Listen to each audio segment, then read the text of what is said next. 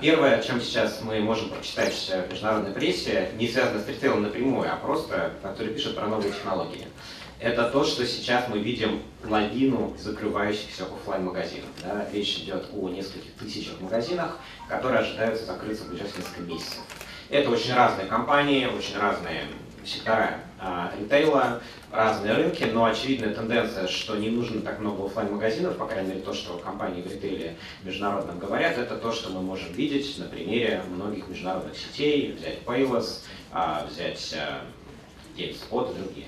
Вторая, тоже очень оптимистичная цифра, это то, что недавно был очень красивый график, где сравнивали капитализацию крупнейшего интернет-ритейлера, это Amazon.com, и капитализацию пяти крупнейших а, международных а, ритейлеров в сумме. А, там были Best Buy, Costco, Walmart и еще три компании. И вот Amazon уже достиг размера этих пяти в сумме.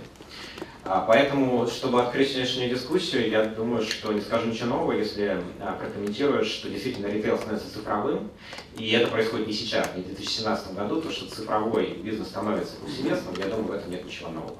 Но что новое, это то, что все больше и больше новые технологии перестают быть чем-то непонятным, чем-то вроде как интересно, понятно, как их применять, они становятся уже более конкретными, есть конкретные партнеры, которые делают на них решения, есть ритейлеры, которые их начинают использовать, и мы уже видим, что это не просто вот есть новая технология, давайте посмотрим, что она из себя представляет, а это конкретные типы технологий, которые приходят в нашу жизнь. А первый э, такой э, сектор технологий, если так можно выразиться, это различные новые устройства. Я думаю, все вы видите бум виртуальной реальности, и VR, безусловно, применяется не только в сфере развлечений, но и в сфере общения с клиентом, в том числе в ритейле. Я думаю, большинство из нас хорошо представляет, что это такое, когда есть конкретное устройство, в нем вы не видите ничего, что происходит в реальном мире, вы уходите в мир виртуальный, и там можете наблюдать за каким-то товаром, который вам могут продемонстрировать. Но э, то, что стало более интересным для бизнеса, это э, сфера смешанной и дополненной реальности, когда мы объединяем несуществующий мир с реальным. Это очень сложно описать словами, поэтому я вам просто покажу это в виде небольшой видеозарисовки.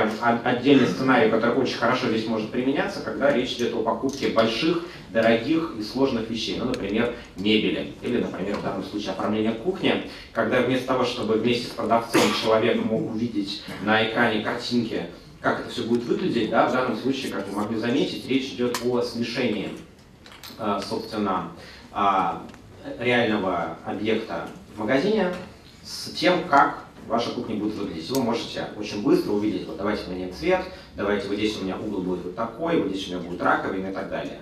Это очень понятный пример того, когда технологии помогают сделать процесс общения проще и быстрее, чем отсутствие этого решения.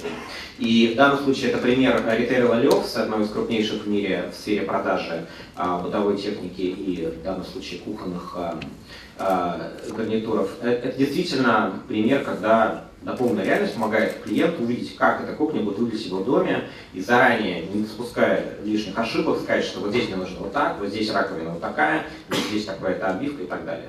И есть множество других примеров, когда ритейл начинает использовать новые устройства. Второй, если так можно выразить, сектор технологий, это мы очень хорошо видим, это различные облачные решения. Облачные решения – это достаточно широкое понятие, и а, это более нескольких десятков сервисов, которые в данном случае мы предлагаем. А, аналитика, работа с данными, предсказания на основе этих данных и так далее. В ритейле мы тоже видим большой интерес к, к этим технологиям, но одна из сфер – это различные а, устройства, которые снимают данные с процесса покупки, продажи, движения людей в магазинах и так далее, так называемые тепловые карты. Ну, в данном случае это решение конкретного российского партнера, но есть множество и других конкурирующих решений. Это анализ эмоций человека, если люди видят, что человеку нравится этот товар, он начинает его предлагать или а, подходит к нему, чтобы с ним поговорить в торговом зале. Это также анализ поведения вашего персонала, да, то есть ваших собственных продавцов, насколько они находятся на месте, насколько они продают эффективно эффективно и так далее. Ну и дальше, безусловно, это предсказание. Да, вот здесь это просто анализ. Но когда этот анализ совершился, дальше с этими данными можно много чего другого делать. Можно предсказывать, а, например, отток клиентов. Если раньше это была очень техническая тема, то сейчас она понятна любому человеку. А, например, у нас в открытом доступе выложены конкретные модели для дата-сайентистов. Дата-сайентисты перестали быть только учеными, они в ритейле тоже появились. Эти модели позволяют, проанализировав данные от ваших покупателей, предсказать, кто из них, скорее всего, у вас может отвалиться, если вы непосредственно сейчас с ним что-нибудь хорошее не сделаете. Да, он давно у вас ничего не покупал. или он покупает очень мало, или он начал покупать у ваших конкурентов и так далее. Поэтому вот такого рода использование технологий мы видим все больше и больше и больше. Что будет дальше, что из этого получится, это, безусловно, открытые вопросы, но для нас а, является очевидным очень возросший интерес ритейлеров к цифровым технологиям, успешное внедрение цифровых технологий в реальный процесс продаж, включая работу с голосом, работу с изображением, работу с опытом использования стороны покупателя. Мы видим все больше и больше так, подобных примеров, и я думаю, что ни у кого не вызывает сомнения, что ритест становится цифровым, то, что вызывает вопросы и дискуссию, которая, надеюсь, в том числе будет вестись, что из этого конкретно применимо в данном конкретном случае, на данном рынке, к данному сектору экономики и так далее. Это то, что все обсуждают, и я думаю, что только в рамках опыта, который мы все сами накапливаем на рынке, мы найдем ответ на эти вопросы. Спасибо. Михаил, скажите, а мы про эти три прекрасные технологии, мы применительно к России говорим в настоящем, в будущем времени?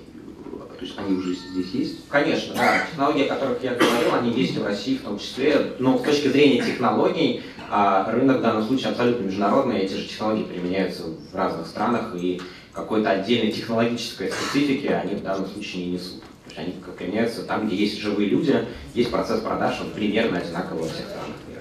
У нас есть достаточно много партнеров российских, которые разрабатывают свои решения на нашей платформе для ритейл-компаний. Достаточно много. Chorus, Columbus, Access, Guaranacam, Hola Group, многие другие, они работают непосредственно с ритейлерами и внедряют разного рода решения. В данном случае речь идет прежде всего про анализ анализ поведения сотрудников, например, в кораблике это используется в сети, анализ поведения покупателя в торговом зале для выделения зоны, в которой люди придут прежде всего, в российском ритейлере это уже используется. Анализ того, как продемонстрировать клиенту продукт, чтобы он ему понравился. Но это я сейчас говорю о технологиях, которые применяются в офлайн магазинах Безусловно, целый пласт того, что применяется просто в e-commerce. Да, мы сегодня, может про это тоже будем говорить. Это отдельно уже устоявшееся технологическое направление, в котором есть множество технологий продвижения в социальных сетях и множество другого, что ну, уже на рынке достаточно давно. Но это, это безусловно, уже полный рост используется в России, я думаю, это не для кого секрет.